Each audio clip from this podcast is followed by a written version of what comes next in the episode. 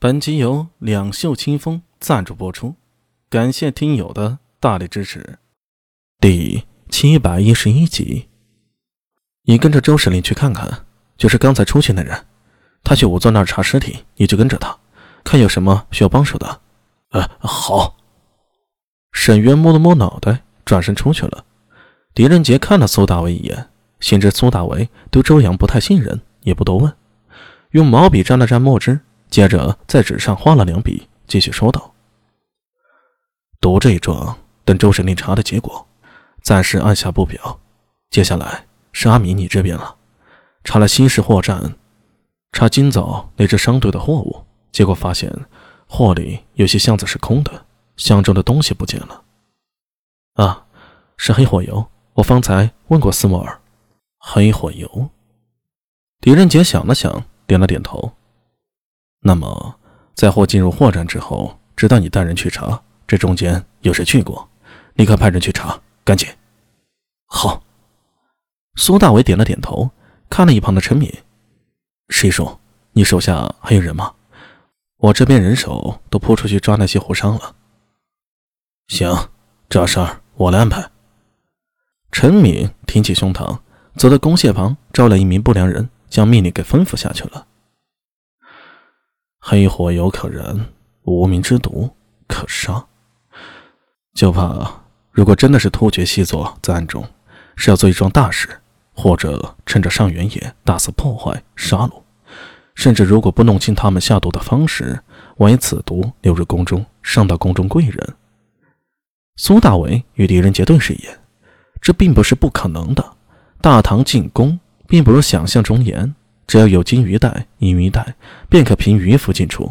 最关键的是，到现在还不知这种鬼毒是用什么方法投放的，是液体还是空气？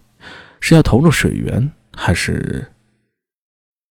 宫中的戒备必须加强，如果可能，最好能取消今晚的灯会。狄仁杰沉声说道：“不可能！”就在此时，一个声音从外面传来。众人扭头看去，一眼就看到长安县令裴新简正从外面快步走了回来。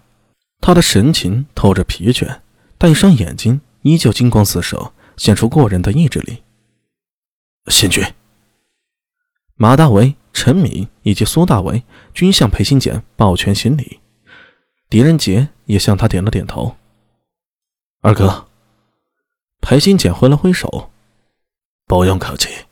说说这案子吧，我刚才听你说想要取消今晚的灯会。是啊，目前这案子只知道幕后之人手里有了极易燃烧的黑火油，有一种无形无状能令人带着微笑而死的诡异之毒。除此之外，我们对那些暗处的人一无所知，甚至连他们是否是突厥人都未可知啊！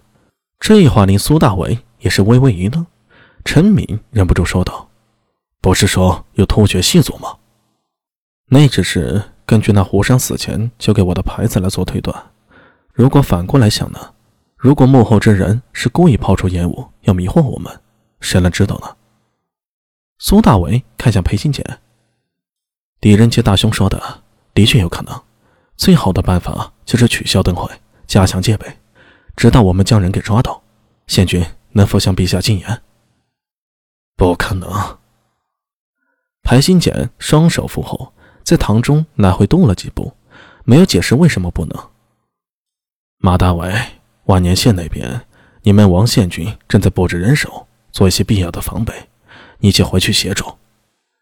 这一话隐隐有逐客的意思在里面了。马大伟脸上堆满了笑容，向裴新简抱拳：“哈哈，啊，既然如此，我先告退了。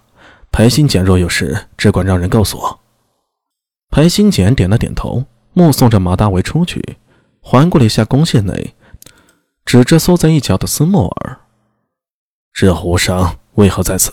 找人把他带下去，先看管起来。”是。苏大为忙喊了名捕快进来，将斯莫尔也带了出去，同时心中暗想：刚才说话没有避讳斯莫尔，那是潜意识里还当他是自己人，还是有些大意了。以后这些细节啊，都要更加小心才行。宫县内只剩下裴新简和狄仁杰、苏大为三人。裴新简这才压低声音说道：“取消灯会，莫说时间来不及啊，圣上也不会答应。”狄仁杰面色一动：“二哥，难道朝中？”“嘘，你以为我没想跟陛下提吗？上午出了案子，我下午就带人传报给陛下了，希望能暂缓上元夜灯会。”但是被陛下给拒绝了。苏大伟盯着裴新简，脑中急转。陛下拒绝是理由不重要，听我说，此次上元夜灯会原本朝中赵国公提议取消的，理由是辽东那边近来颇不太平，但是被陛下斥退了。陛下坚持上元夜灯会乃是臣令，不可轻废。这话说出来。苏大伟张了张嘴，看向狄仁杰。难怪刚才大兄那反应啊！